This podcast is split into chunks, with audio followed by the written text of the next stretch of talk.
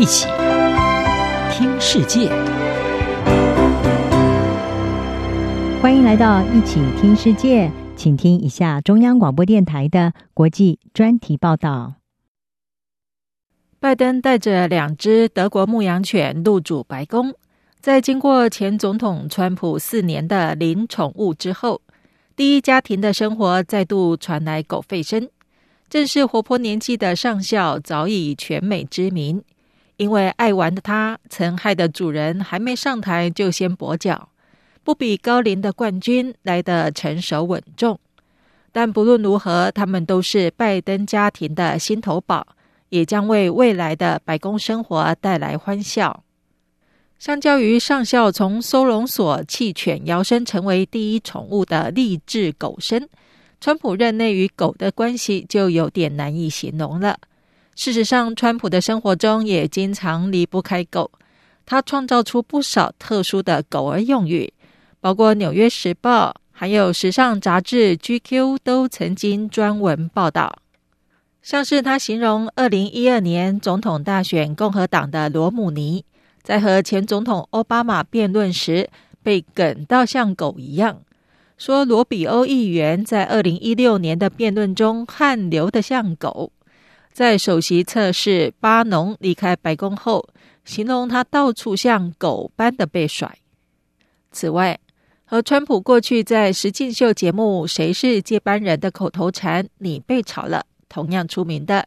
就是他在推特对许多人用过的“像狗一样被开除”。更别提川普形容《哈芬登邮报》创办人时使用的评论是“对我乱喷的狗”。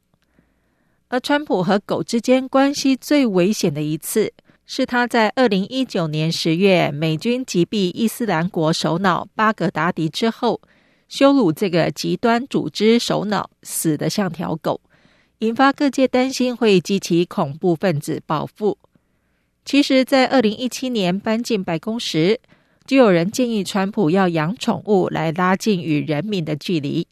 但川普以没有时间，这样太假了，无法想象自己遛狗的模样而拒绝了。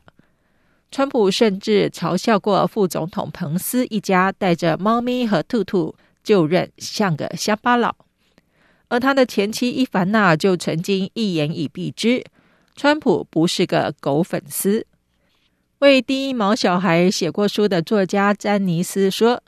总统需要朋友，有狗儿相伴，能够拥有无条件的爱，而这正是身为总统似乎可望而不可及的事。”白宫宠物的作者皮肯斯说：“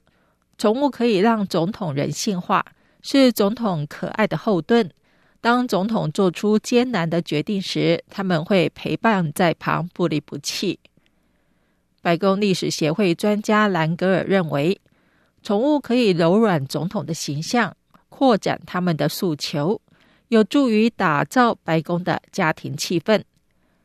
在美国史上，总统宠物也会受到人们的疼爱，好比陪伴许多美国小朋友长大的床头玩偶——奥巴马的毛茸茸爱犬博。总统宠物博物馆专家哈格说。宠物连接了平民与当权者的桥梁，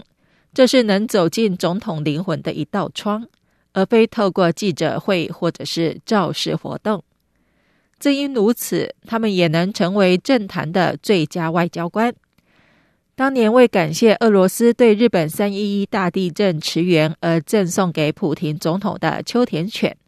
在二零一四年日本首相安倍晋三走访溯溪举行日俄峰会时，还曾经一同出营，而两千年南韩总统金大中首度到平壤举行两韩高峰会时，就曾经送上取名为“和平与统一”的国宝珍岛犬，而北韩则回赠了剽悍的丰山犬，一时传为佳话。如今，拜登上任的首要任务就是团结全民，共度难关，疗愈美国人的身心灵。他对外拥有阵容坚强的内阁充当左右手，对内则有抚慰心灵的最佳武器——两只忠犬。尽管他们不懂什么国家大事，只会单纯的爱着主人而已。以上专题由吴宁康编撰播报，谢谢收听。